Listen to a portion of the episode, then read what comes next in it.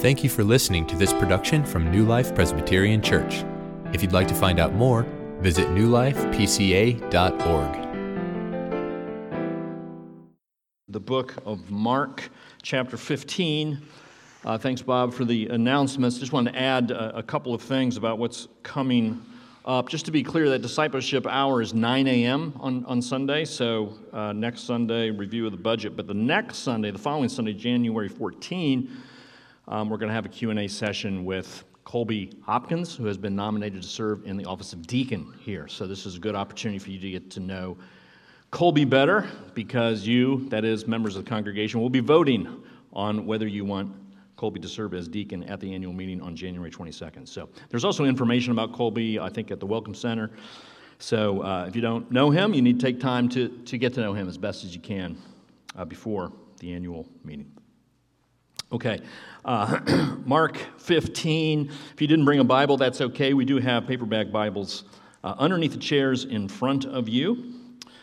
And so we're going to be looking at verses 16 to 32 in Mark 15. When I was uh, growing up in uh, high school, junior high, high school, I, I remember that when I woke up in the morning, the first thing that I would always hear is uh, the radio on downstairs. And my mother would be there um, listening to the news as she was preparing breakfast for us. And so I would always hear WIBC radio, AM radio. Fred Heckman was the newscaster. And that's what I heard every morning when I woke up. And uh, there was one morning that I woke up and I didn't hear the news. Instead, what I heard was Beatles songs songs by the Beatles playing. And I thought that was kind of uh, unusual, peculiar, wasn't sure why. And found out soon enough that the reason they were playing Beatles songs is because the night before John Lennon had been shot dead by a guy named Mark David Chapman in New York City. Date was December 8th, 1980. So, uh, a date that many music fans remember. Uh, people devastated by Lennon's death, and it brings to mind uh, a, a lot of very famous deaths that have occurred over our history. Many of them are so noteworthy that we remember the dates, right? April 15, 1865, Abraham Lincoln assassinated. November 22nd, 1963, John F. Kennedy assassinated. April 14th, 1968, Martin Luther King assassinated. Most of you are too young to remember that happening, but for those of you who were old enough and were alive at that time, you might very well remember exactly where you were when you heard of these deaths because they were so significant, so monumental, and they affected so many people. Well, today we're going to be considering another very famous death. And we don't know the exact date that this occurred, uh, but it is a, a, death that is unlike any other. It is a death that was uh, unique, extraordinary, and meaningful in a way that no other death has been considered, and this is the death of Jesus Christ, Jesus of Nazareth, who was executed, not assassinated, I don't think that's really accurate, but executed by crucifixion somewhere around 2,000 years ago. So, most of the time when we hear about these deaths, we're just kind of devastated, we're, we're shocked, we're, we're, we're horrified, we're sad, and, and, it just seems like, why is this senseless kind of thing happening? There's something so different about Jesus' death that, that while these other deaths that I've talked about and the many other deaths that have occurred over history, you know, they devastate us and they kind of empty us of hope, Jesus' death was unique in the fact that it actually was a kind of victory. And, and Jesus' death actually gives us new hope. It, it shouldn't devastate us in the way that these other deaths have, because in the death and resurrection of Jesus is the hope of salvation and the hope of a brand new world. And so we're going to be looking at this here today. I know that this might seem like a, kind of a downer a little bit here on New Year's uh, which is a time of mostly for many people celebration and, and uh, Um, excited anticipation of a, a, new year, but we are returning now to the book of Mark, which is what we have been going through over the last year and a half or so. And so, as we pick up where we left off in the book of Mark, um, we're here in chapter 15, and the passage before us is the crucifixion of Jesus. So, that's where we're picking up. So if you're able to stand, please do so. And let me read our passage to you today, and, and we'll take a look at what God has to say to us through His Word. Again, Mark 15, 16 through 32. the Word of God says this And the soldiers led him, that's Jesus, led Jesus away inside the palace, that is the governor's headquarters, and they called together the whole battalion. And they clothed him in a purple cloak. And twisting together a crown of thorns, they put it on him. And they began to salute him Hail, King of, King of the Jews! And they were striking his head with a reed and spitting on him and kneeling down in homage to him. And when they had mocked him, they stripped him of the purple cloak and put his own clothes on him, and they led him out to crucify him. And they compelled a passerby, Simon of Cyrene, who was coming in from the country, the father of Alexander and Rufus, to carry his cross. And they brought him to the place called Golgotha, which means place of the skull. And they offered him wine mixed with myrrh, but he did not take it. And they crucified him and divided his garments among them, casting lots for them to decide what each should take. And it was the third hour when they crucified him, and the inscription of the charge against him read, The King of the Jews. And with him they crucified two robbers, one on his right and one on his left. And those who passed by derided him, wagging their heads, saying, Aha! You who would destroy the temple and rebuild it in three days, save yourself and come down from the cross. So also the chief priests, with the scribes, mocked him to one another, saying, he saved others, he can't save himself. Let the Christ, the King of Israel, come down now from the cross that we may see and believe. Those who were crucified with him also reviled him. Holy Spirit, we are looking to you to give us insight, to open our eyes, to soften our hearts, to understand this passage, to respond with faith and repentance Lord, use this passage to change us for your glory, Lord.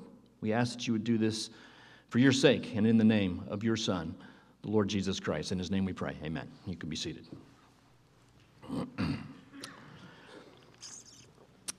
so, very famous death, right? Very, very famous person who was put to death in an extraordinary way. What I'm trying to show you here this morning is how this death, again, is very different than all other deaths. There's something that sets it apart. In fact, there's three things in particular that really set Jesus' death apart from all other kind of famous deaths throughout history that we might consider. And the first thing is just very simply this that Jesus' death was planned, or it was predicted, it was planned. Um, we just got done celebrating Christmas, of, of course, and uh, in Christmas, we celebrate the, the birth of Jesus. We celebrate the beginning of Jesus' earthly life, the beginning of his life uh, in a human nature. We just spent a few weeks actually considering the incarnation. That was our Advent or Christmas sermon series throughout the month of December. We were looking into all the kind of nuances of what it means that the eternal divine Son of God would take on a human nature. Um, but when Jesus was born in a manger, when he took on that human nature, what we can't forget is that Jesus was born with a particular plan in mind. That is, he was born on Christmas with Good Friday in mind. And we know what happened on Good Friday, and that is the time when we reflect on Jesus' death. So Jesus' death was planned. I, I, by that, I, I, don't mean that his enemies were planning his death, although that's true. But what I have in mind here is that there was a, an eternal divine plan that set forth a series of events that would end up in the death of Jesus. And so Jesus was born to die. Man, that's just something we can't forget when uh, even in the middle of the, of the, cheer and the joy and the gladness of, of, Christmas, there is that kind of cloud hanging over Christmas Jesus Christ born to die. So uh, let me review again. It's been about a month since we've been in the book of Mark. uh, you might recall that uh, Jesus was uh, put on trial in this kind of uh, kangaroo court before the Sanhedrin, and you might recall that he was convicted of blasphemy, and when that happened, he was then sent to uh, Pontius Pilate for his sentencing, and there was a lot of contradictory evidence brought against Jesus. Pilate was given the opportunity to release Jesus for the sake of a uh, insurrectionist, a robber named Barabbas, but Pontius Pilate's decision was no, let's uh, let Barabbas go and crucify Jesus. So that's where we, we left off. That was the decision of the Roman court under Pontius Pilate. And so that's where we're picking up here in verse 16. We see now the soldiers come, Roman soldiers, and they escort Jesus uh, away into the governor's headquarters, Pilate's headquarters. And they call together a, a whole battalion, could be hundreds of soldiers here. And what we see here in these next few verses is the beginning of this cruel mockery. I mean, just when you think of all that Jesus means to us and, and all that he, that he is in his holiness and righteousness and compassion and, and love and mercy, and just think of people mocking him the way they did, it's just a startling thing.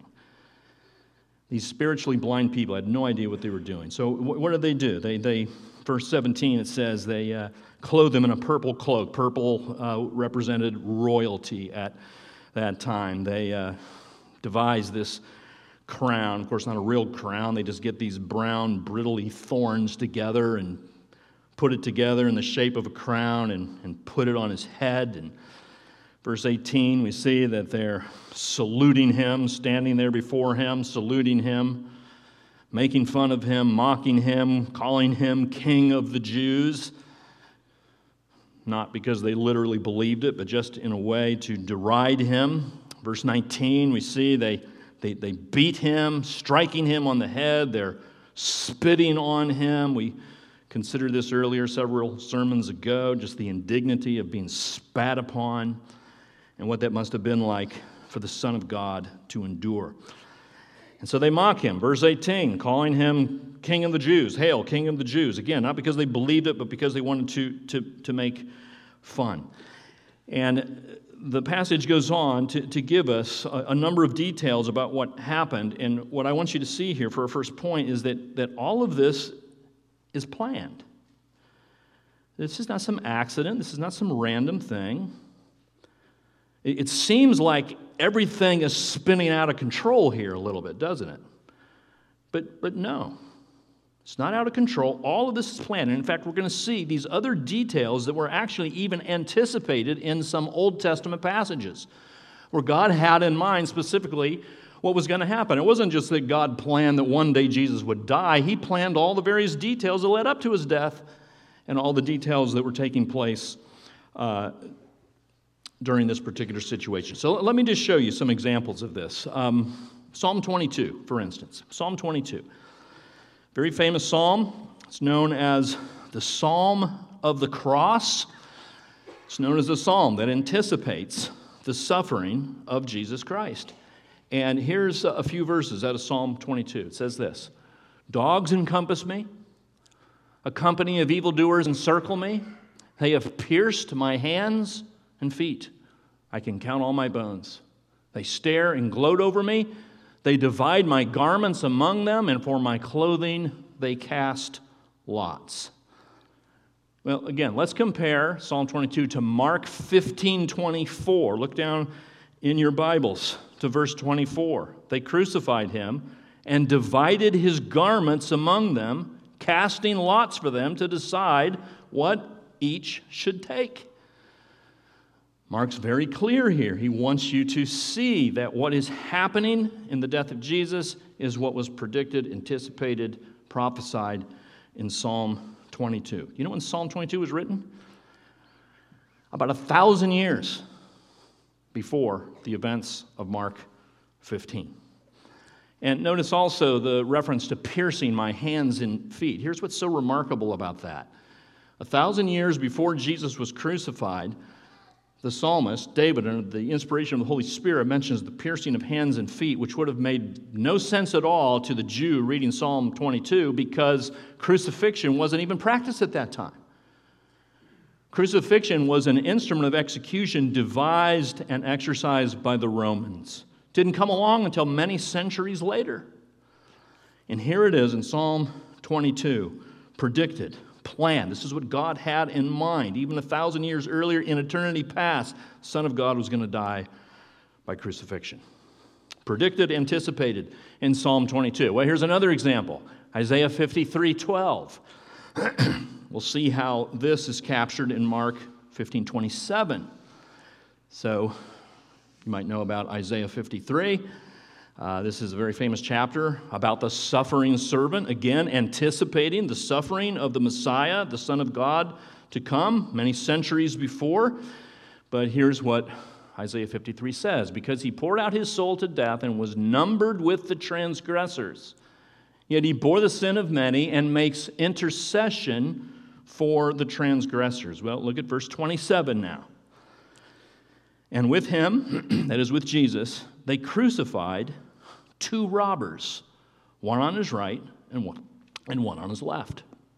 So here's Jesus on the cross, and there's two other people being crucified. They're robbers to his left and to his right. They're robbers, they're, they're transgressors. And what Isaiah is foreseeing is this time when the suffering servant will be numbered, will be among the transgressors. And there's Jesus, the innocent, blameless Jesus, numbered among transgressors, being crucified among criminals, among robbers. And we even see this added point that he is making intercession for the transgressors. Mark doesn't give us this detail, but you might remember in Luke's account that one of those robbers on the cross looks to Jesus and says, Jesus, would you please remember me when you enter into your kingdom? And Jesus says, Today you're going to be with me in paradise. That's the Messiah on the cross interceding for a transgressor. Pictured, anticipated hundreds of years before in Isaiah chapter 53. Why? Because God had planned this out. This is what He intended to happen. And we have one other example Psalm 109 25, which we see captured in the 29th verse of Mark 15. And here's what Psalm 109 25 says I am an object of scorn to my accusers. When they see me, they wag their heads. So, looking there at chapter 15, verse 29, those who passed by derided him, they, they scorned him, they mocked him,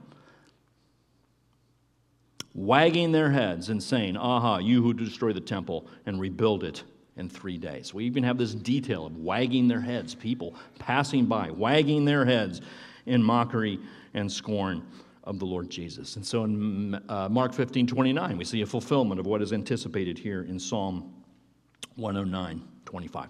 I mean, we, we, could, we, could go, we could go into more detail. But you see the point. In all of these things that are happening, there's, there's no surprises. God's not surprised. Jesus is not surprised. Jesus said in John chapter 9, I lay down my life of my own accord, according to plan. All of this is happening exactly as God had planned. Now, you might look at some of these and say, yeah, I don't know, you're pushing it a little bit there. I mean, some of those references are a little bit ambiguous. I don't know if I buy a lot of those Mark applications of Old Testament um, prophecies. Okay, well, let me just make it as clear as possible because here's what Peter says after Pentecost in Acts chapter 2. Jesus of Nazareth, a man attested to you by God with mighty works and wonders and signs that God did through him in your midst, as you yourselves know, this Jesus delivered up according to the definite plan and foreknowledge of God. And you crucified and killed by the hands of lawless men. It was planned, no mistake. Friends, as we look at this, we just have to be reacquainted with something that we talk about a lot here, and the scriptures are very clear about that all things fall under the sovereign sway of a good and mighty God. And if God planned all the details of this bad thing that happened, the crucifixion of Jesus, Crucifixion of Jesus, kind of a good and bad thing, right? Bad in one way, good in another. But if God planned this bad thing, I would suggest that He has planned all other things, good and bad, in all of our lives. That whatever bad thing, difficult thing, hard thing, challenging thing that you're going through right now, it's not an accident. And it's not planned by the devil either. It's planned by a God who loves you. And I know you might think, I can't believe that you're saying that with this thing that's happening in my life. How could a loving God do this? We'll get to that in a moment. But I want to encourage you to take comfort in the fact that things that are happening in your life are not unfolding accidentally or randomly. A guy named Alan Redpath says this There is nothing, no circumstance, no trouble, no testing that can ever touch me until, first of all, it has gone past God and past Christ right through to me. If it has come that far, it has come with a great purpose, which I may not understand at the moment, but as I refuse to become panicky, as I lift up my eyes to Him and accept it as coming from the throne of God for some great purpose of blessing to my own heart, no sorrow will ever disturb me, no trial will ever disarm me, no circumstance will cause me to fret. Now, that seems a little unrealistic, actually, because sorrow does disturb us, doesn't it? Challenges do disturb us, but let me encourage you, friends, to remember what Charles Spurgeon once said that when you face trials, the sovereignty of God is a pillow on which you can rest your head. God has control, and He has something good in store. What was the good thing He had in store with the crucifixion of Jesus? Resurrection. Resurrection was coming. And so the trouble that you're going through, it's not over yet and God has it planned. So that's the first thing I want you to see. Jesus' death was planned. Second thing, let's consider this Jesus' death was painful. Again, this is not the most comforting thing to be looking at, I guess, uh, in New Year's, but here it is. It's in the text, and so we, we want to take it seriously. Jesus' death was painful. not suggesting that other deaths weren't painful. The deaths already mentioned uh, in my introduction. I don't mean that they weren't painful, but there was something, I think, especially and uniquely painful about Jesus' death, given the fact that it was a death by crucifixion. Death by crucifixion. Uh, you might have noticed it was mentioned repeatedly in this text. Five times that I count. Uh, verse 20 says they led him out to crucify him. Skip down to verse 24, and it also says that they crucified him. Skip to verse 25. It indicates the time in which he was crucified. It says uh, the third hour, that would have been about 9 a.m. in the morning. He was crucified. Verse 27 mentions Jesus being crucified along with these other two robbers who were also crucified. The very last verse in our passage, verse 32, those who were crucified with him also reviled him. So, five times it's mentioned. There's no mistake. This is how Jesus died by crucifixion. But one of the peculiar things about this, I think, is that Mark never really goes into any detail about what happens during a crucifixion. And in fact, the other gospel writers don't either. They don't give us the details, they just say he was crucified. That's it. Why, why is that? Why don't they tell us what happened? I mean, there could be a couple of reasons. One might be because these writers believe that their readers know what happens in crucifixion, and so they don't need to explain it. But uh, another reason could be that, you know, there are just some things you don't talk about. There are just some things that are so uncomfortable and so troubling, so troubling, so brutal that, that you, you know, you, you just mention it and you move on. Um, well, I hope you don't think that it is indecent, but I, today I think we're going to talk about it. What, what does it mean that Jesus was crucified? What, what did this really look like when a, a man or a person was, was crucified? Uh, we have some historical detail about this that, that helps us know uh, what happened. So let me tell you a few things. First of all, very often a crucifixion would begin with a beating. So before they even got to the cross, they've already been beaten. So, verse 19 uh, tells us this that uh, they were striking him on the head with a reed. In John's Gospel, chapter 19, it indicates that Pontius Pilate had Jesus flogged. So, a flogging was uh, like a big, long, kind of leather whip, and at the end of the whip, there would be pieces of metal or bone that was sharp to maximize pain. And this was done before the person was taken to the cross. After the flogging, the person would then have to carry this big, heavy piece of wood to the place of his crucifixion. And let's not forget that Jesus has not slept all night long. It was about 9 a.m. Here he is, completely and totally exhausted, being led out to his crucifixion. It says in verse uh, 22 that they brought him to the place, the place of the crucifixion. It was called Golgotha, which means place of the skull. We think the reason this is called place of the skull is because it was a hill that had no vegetation on it, but it was kind of rounded. And so if you looked at it from a distance, it kind of looked like a skull just look like a skull. So they call it the place of the skull. And this is where Jesus is led for his crucifixion. One of the purposes of crucifixion, again, this is a Roman instrument of execution, not Jewish, but what the Romans wanted to portray in crucifixion is um, to, to kind of give an example to everybody. Crucifixions were always public. You know, that's why you read of people passing by and just seeing. It'd just be something in the middle well, this was outside of town, but it'd be a place where there were people who would be walking by and could notice it. It was totally public. It's like executions today, right, are hidden away in a room, in a prison somewhere. But that's not the way crucifixions were done. They were public, and the reason they were public is because the Romans wanted to communicate that if you resist our authority, this is what's going to happen to you. So it would make sure everybody understood that you don't resist Roman authority. But actually, it was very uncommon for Roman citizens to be crucified because um, it was uh, considered uh, an instrument of execution that was only for the very lowest people of Roman society. So it's typically just slaves and hardened, the most notorious of criminals would be crucified. Well, here's what would happen. uh, there on uh, Golgotha, the place of the skull, they would have already had uh, the middle post secure in the ground. And once the beaten man arrived at the place of crucifixion, they would have him lay down on the crossbeam, which is called a patibulum. And they would stretch out his arms on the patibulum and sometimes just tie the arms, but very often would nail the arms or the hands to that crossbar.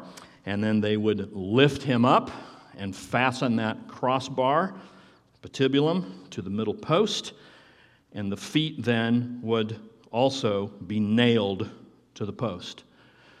So a nail would just go right through maybe their heel bone into the post. And actually, in 1968, there was an archaeological discovery. This was north of Jerusalem. And uh, they found some skeletal remains of a man they believed was crucified. And so this is what they found. And uh, this apparently here is the, the head of the nail, and this is a heel bone. And there's the nail going right through the bone. So we have archaeological evidence that this is something that really happened. So once the man was, was hung up on the cross, uh, he was just basically left there to die. And so, um, you know, he would want to breathe. It was always difficult for a man hanging on a cross to breathe. The way you would breathe is by kind of pushing up on your legs in order to get a breath. But you can imagine how painful that would be when a nail is through your heel bone. And so, the way to hasten death was to come along and just break the man's legs. Then he couldn't push up and he would suffocate. That's often how people died in crucifixion. The, the point of, of the Roman form of crucifixion, what, what, not only to be a public display, not only to carry out um, a sentence, but, but the point, what they really wanted to do was to prolong the pain. That's what they were interested in. Make sure he suffers as long as possible. And so this is uh, confirmed by our new Bible dictionary. Secular writers of the time shrink from giving detailed accounts of this most cruel and degrading of all forms of punishment. Contemporary writers describe it as the most painful form of death. So, wh- why, would, why would Jesus do that? Why would he voluntarily go through that kind of pain? I mean, we could say because he wanted to obey the Father's will, and that's true, and that's part of it. But you know a big reason why? Is because he loves you. He did this out of love. You know, if we can measure love by the degree of sacrifice or pain or hardship that we go through for another person, right? I think that's a, a good way to evaluate love. What has a person done for you? When a person sacrifices for you, when the person goes through pain and difficulty and hardship for you, you know you're loved. Well, there's no hardship that exceeds what Jesus has gone through for you. And so, whatever hard thing you're going through right now, whatever difficulty, whatever trial, whatever crisis you are enduring right now in your life, I want to assure you, friends, it's not because God doesn't love you. The evidence of God's love is right here in the crucifixion.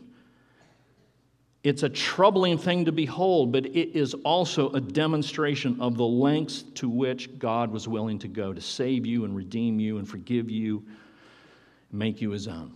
And so we see it summed up very sim- simply here, Romans 5, right? God shows his love for us, and that while we were still sinners, Christ died for us. And if I could just add to it, God shows his love for us, and that while we were still sinners, Christ died for us in an excruciatingly excruciatingly painful death on a cross. That's how much he loves you. So, Jesus' death was painful as a demonstration of his love, but let's consider one last thing Jesus' death had purpose. Jesus' death had purpose. I kind of made reference to this already with these other deaths John Lennon, Abraham Lincoln, JFK, MLK. Um, you know, you look at those deaths and it just seems like a waste again, you know, it just sometimes you watch the news and you'll hear about a murder or something, and they'll say it was a senseless act of violence. And what they mean by that is it just made no sense. We don't even know why the person did it. There's no clear motive. It just seems to have no reason, and that's what makes it even worse. It's senseless. But Jesus' death was not a senseless act of violence, it, it had a divine purpose. And the purpose of Jesus' death was the redemption of sinners. And so this is kind of implied here. We have to uh, look at this a little carefully here in verses 29 through the rest of the passage here. But, but notice verse 29, the, these passer by, passers-by, folks come by and um, they, they, say here in, in verse 30, they say, uh, hey, you know, why don't you uh, save yourself? Jesus, come on down from the cross. Come on down. Uh, that's what just the casual passersby would say. But uh, verse 31, you, you, see that the religious authorities join in, the chief priests and the scribes, and they go by and, and they say, Hey, you know, you're, you're the one that says you can save other people. You can't even save yourself. I mean, if you came down off that cross, Jesus, you know, why don't you do that? Come on down, and we'll see it, and we'll believe. So here, here you have these, these people. It's very common, isn't it? Very common phenomenon that people look at God and think that they know better about how God should do things, right? I'm not going to accept you on your terms, God. I'm going to set up a standard for you to obey, and if you do what I ask you to do, then I'll believe. I mean, wow, what arrogance. If God would only do this, if God would only do that, then I'd believe. God, you do what I want. You're at my bidding. And when you do what I want, then I'll believe. That's what these people are doing. Come on down, Jesus. Then I'll believe. But here, here's what they don't see they're spiritually blind, they don't get it. But what they're not seeing here is that the only way for Jesus to save anyone is to refuse to save himself. It's the only way. He, he's got to give himself up.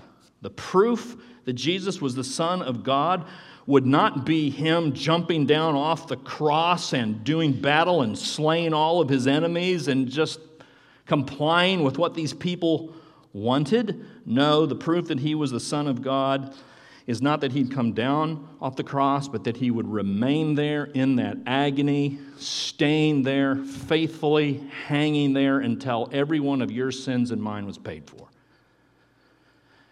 And that's what he was willing to do. And that's what he did. He atoned for your sin and for mine. I like how James Edwards says it here. He says, The taunt, that is, these people who are making fun of him and mocking him, the taunt assumes that salvation of self is the greatest good. The greatest good, Jesus, would be for you to save yourself. That's, that's the bottom line assumption. The surest vindication of a would be Messiah is therefore the ability to save himself. Boy, he, we know he's Messiah if he just take care of himself. but Jesus has not taken upon himself the mission of self help and self fulfillment. He will be a ransom for others. He's given himself up for others, not saving himself, so that you and I, who trust and believe in him, can be saved. Jesus' death was not a senseless waste, it served this great purpose of covering our sins, turning away the wrath of God, pardoning us of all of our transgressions, wiping us clean in his blood before him. So, how should we respond to this? How should you respond? to all that we're hearing here today. First response, very simply repent and believe. Turn from your sin, turn from your unbelief, turn from your cynicism, your doubts, and believe on the name of Jesus Christ and be saved. That's the first thing. The second thing, though, is to, I would suggest, follow the example that is set for us here in verse 21 of this guy named Simon of Cyrene, a passerby who was coming in from the country, the father of Alexander and Rufus, and he was called upon to carry his cross. I think the second thing that we can do in response to this carry our cross for the sake of Jesus. I think Simon did it again. I mean, it seemed like Simon was forced to do it. We don't really know whether he wanted to do it. They told him to do it, and he did it. But you have an opportunity to do it willingly. Not because someone is forcing you, but because you want to honor a Savior who has loved you so much that he would go through crucifixion for your salvation. So take up your cross and follow him. And in fact, this is exactly what Jesus told us earlier in Mark chapter 8. If anyone would come after me, let him deny himself and take up his cross. Follow me. Every one of us has a different cross. I don't know what it is for you. I don't know. Take up his cross, his personal cross. I got my cross, you get yours. Maybe as you think of 2024, that would be a good resolution. In 2024, I'm going to take up my cross and follow him. Just remember, friends, what Jesus did for you. This is the one who was dishonored so that you could be honored in the heavenly court.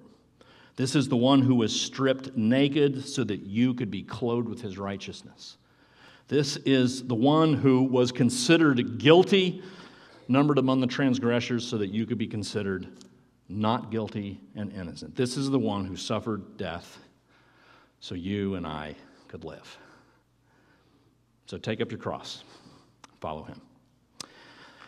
God, thank you for not only preserving in your word what you have done for us, but for actually doing it to begin with that you came for us, that you took on a human nature, that you gave up that human nature in the most painful way, and you did it because you love us.